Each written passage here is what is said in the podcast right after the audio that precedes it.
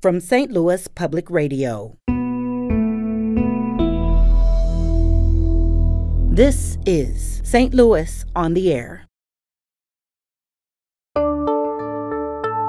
The genetic diversity of the plant of the trees that are on these Christmas tree lots is pretty low. And so genetic diversity is important because it allows these plants to adapt when there's new pests and diseases and droughts and different climates, you know, climate change. We actually took the, those seeds out of the cold storage and put them in the x ray machine, and we can see inside the seeds. Many of the seeds were either empty or partially full or were infested with insects. I'm Sarah Fenske.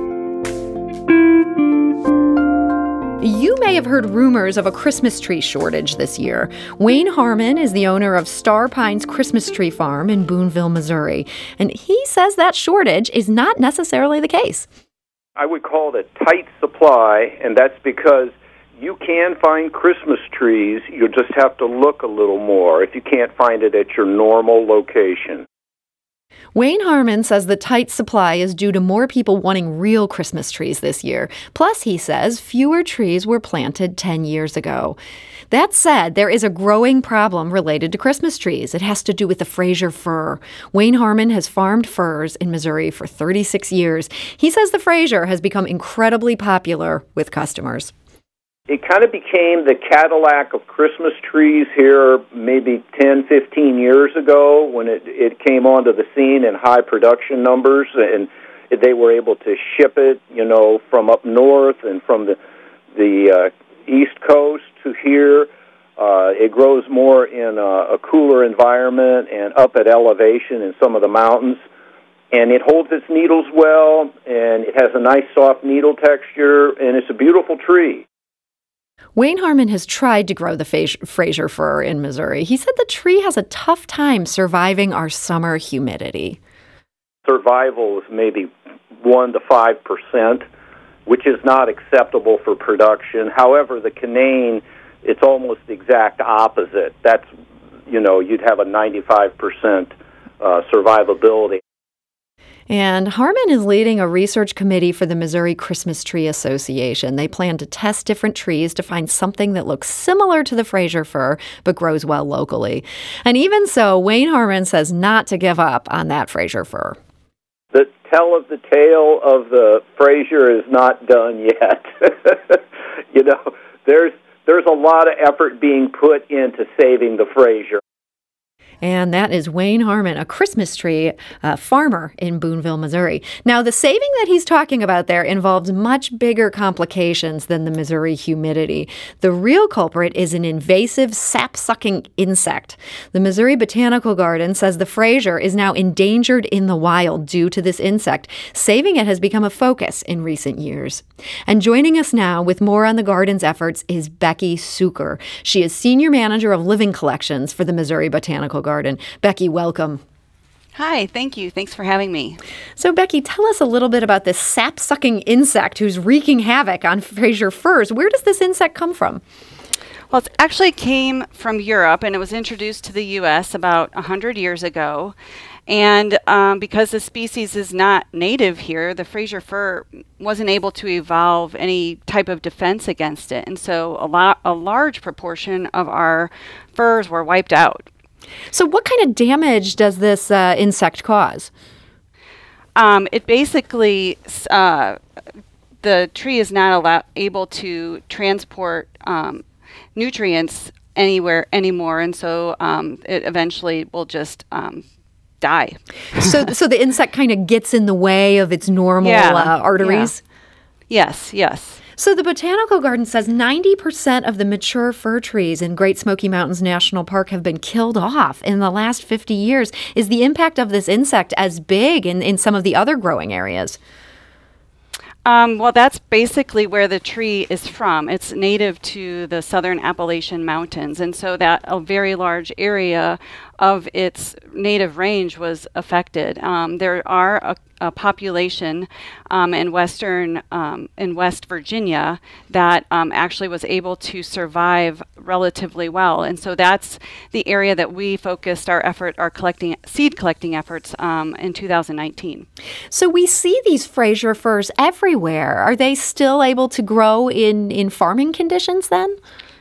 Sure, sure. Um, we're able to grow them in in farming conditions. Yes, there are pests and diseases that um, farmers still have to look out for, um, but it's really we really do want to make sure we conserve those native forests and the na- and the genetic diversity that those native forests hold. I imagine this would have repercussions for those ecosystems if this tree is no longer able to grow in those places. Yeah, absolutely. Um, um, it, it really leads to a completely different ecosystem makeup, which results in other plant and animal species declining and potentially going extinct. So, is the hope that you could replant these trees and get them growing back in this area that they're native to? Yeah, um, hopefully that that's the goal. Um, I think what we're doing uh, as far with with the seed collecting is one small piece of that puzzle. So um, we are doing what's called ex-situ conservation. So that's just one strategy. Uh, amongst a lot of plant conservation strategies where we bring the species out of its natural habitat habitat. So ex situ versus in situ which is when you conserve a plant in its native habitat. So seed banking is a type of ex situ conservation where we can collect seed from these seed, from these trees in the wild and preserve that genetic diversity in our seed banks. And so you went and gathered your team, I should say, gathered 17,000 Fraser fir seeds in 2019. Where are those seeds today? Um, they are in our seed bank. So our seed bank is currently out at Shaw Nature Reserve in Gray Summit, Missouri.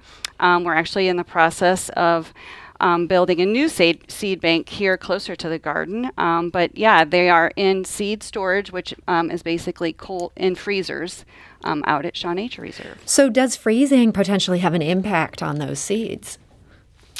Um, yes. So, freezing is a uh, is a good way to preserve genetic materials, preserve seeds for a longer period of time because it basically slows down the metabolic processes in the seeds. But there's a whole process associated to storing those seeds because if you just take a seed out of the wild and throw it in the freezer, there's a lot of moisture content in that seed, and freezing it will create ice crystals that will damage the inside of the seed. So we have to bring that seed back to the seed bank. We have to clean it. We have to dry it down to 15% um, moisture content before we can put it into the freezers. So that is been determined to be the best um, moisture content that um, doesn't cause damage to the seed, but also leaves enough moisture content so that the seed doesn't die. So this is some really precise work your team is doing on this.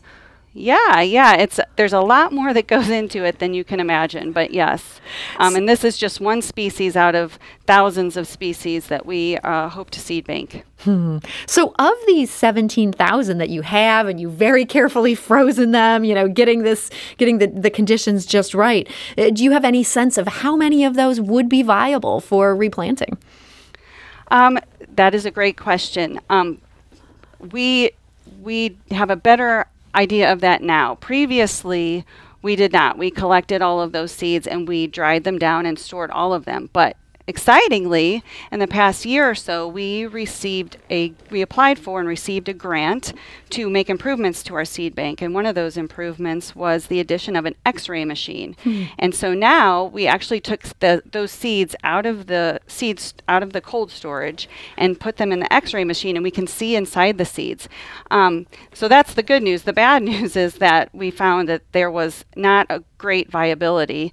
Um, that many of the seeds were either empty or partially full or were infested with insects. And so, um, uh, I guess after that, we then followed up with viability tests, which is the process of germinating a small number of those in the lab. And it was found that they did have low viability. Hmm. Um, however, we did collect thousands of seeds, and so we still have a decent number of seeds stored in the seed bank, which are potentially viable.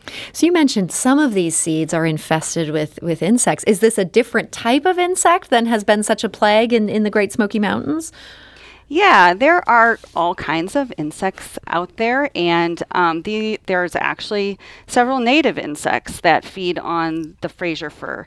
And so, um, yes, uh, we did find some of these potential insects. We haven't positively ID'd them yet, but um, we did see um, they're very, very tiny at that point.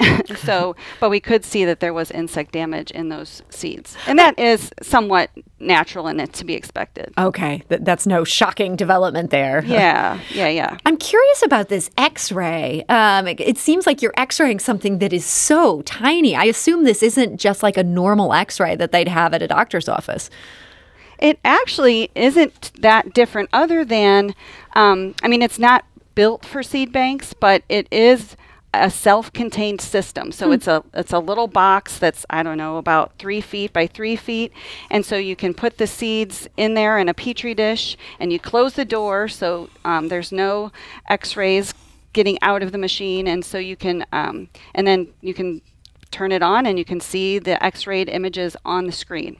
It's pretty cool. So it does sound pretty cool. What a great tool. It must have been just a disappointing moment uh, when you guys realized, hey, a whole bunch of these seeds aren't going to work for us. Uh, what was that like there in the lab? Yeah, it was. It was. Um, especially because when our staff were there actually collecting the seed, they really thought it was a, the best possible time because another you know, uh, trick about seed collecting is you have to get there at the right time. You have to be there when the seed's ready and it's you know ripe. Mm-hmm. um, and it and all signs pointed to the seed being ripe. It was coming out of the cones. Um, it was naturally dispersing. And so when we did see those images it was a little disconcerting. However any um, seed banking isn't a one time effort. We have to go back. We continually go back because even in a freezer, seeds are going to lose viability over time. And so we, we need to go back and continue to um, monitor those viability. So we'll take out seeds periodically out of the freezer and test the viability after several years and, and be able to measure how quickly it's losing viability. And then we can plan additional collections to maintain those. Um, the, those species in the seed bank. Mm-hmm. So this is really such a data-driven process, and I understand a big part of your job is recording data on this kind of plant material. What kind of information do you record, and, and how does that play into the efforts to conserve these Fraser firs? Yeah, you know, um, it's interesting because you say there's lots. Uh, this isn't the only species like this, but there's a lot of these out there being grown in, in on Christmas tree lots. So it would seem like they're not necessarily endangered, but um, we don't really know where those plants came from, and there's no documentation that tells us that. So, what's really, really important for botanical gardens when we're bringing plants into the collection is to record as much information as possible. We want wild source plants whenever possible, and then when we're out in the field, we have really high quality GPS units, and we record the locate the latitude and the longitude, but also things like the soil type and the exposure and the sun and this um, moisture content. What are the other types of, what are the other species that are growing around it? Um, this is all really helpful information for any number of purposes, but it helps us understand, get an idea of populations, where they're located, how we might be able to grow it in cultivation, um, all sorts of things that really allow it, our collections to have the highest value possible. And so Christmas trees that are being grown on farms and you know there's a great demand for these trees so there's plenty of farmers happy to grow these things. Those might be genetically different than what you're finding um, in the true wild. That that's part of what's important. Yeah, and I would guess, which is, I, and I can't say this for sure, but that the diversity, the genetic diversity of the plant of the trees that are on these Christmas tree lots is pretty low, meaning there there is probably very similar. And so genetic diversity is important because it allows these plants to adapt when there's new pests and diseases and droughts and different climates you know climate change um, and so when you don't have a lot of different genes and different types of you know kinds of trees that have different traits, um, a disease could wipe them out very easily. So it's really important to maintain as much genetic diversity within and among populations as possible, if that makes sense. that does make sense. And something else I find myself wondering we heard from that Christmas tree farmer who explained just how hard it was for them to get the Fraser fir to take off here. Is this somewhat of a difficult project for the botanical garden in that you're also dealing with the Missouri humidity, even though you have, you know, you're putting so much more work into making the conditions just right, but ultimately that's a factor you could come up against. Right. And I would say, growing the plant to um, long term is not the primary goal. Um, growing the plant, allow, eh, growing any plant, and a lot of the plants we grow here have never been grown in cultivation before. So we're learning every step of the way and we record everything we do. We record the soil type. What's the different mix of soil, of different types of soil that we're using, how much moisture, if we're using heat um, to help the seeds germinate. Um, all of those things are recorded and we can see our successes and failures along the way because we record that as well. Um, so part of it is just learning how to grow it.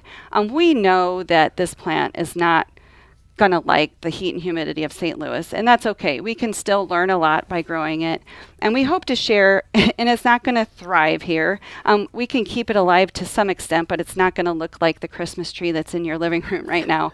Um, but we can we can keep it alive and be able to tell the story. Um, to people and use that plant so they can see. And, and maybe that's a, a learning uh, an educational moment in its in and of itself. An educational moment and also sounds like you guys are playing the long game. You're not just trying to get a, a christmas tree that'll be ready 10 years time. Right. Well this has been such interesting work. Uh, Be- becky sucher i want to thank you so much for joining us today and sharing about these efforts. Thank you. Thank you so much for having me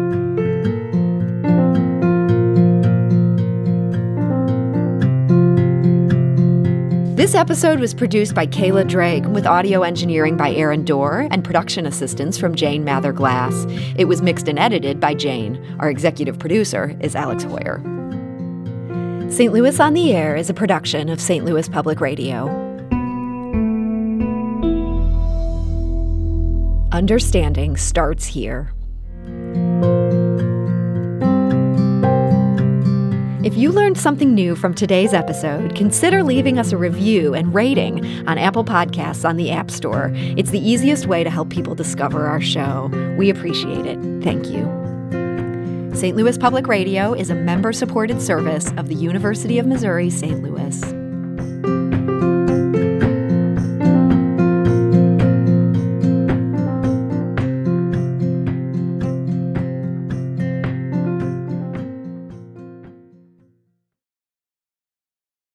Support comes from the Missouri Forest Products Association, providing more than 41,000 jobs in the production of wood pallets, railroad ties, white oak barrels, hardwood floors, and more. Details at choosewood.com.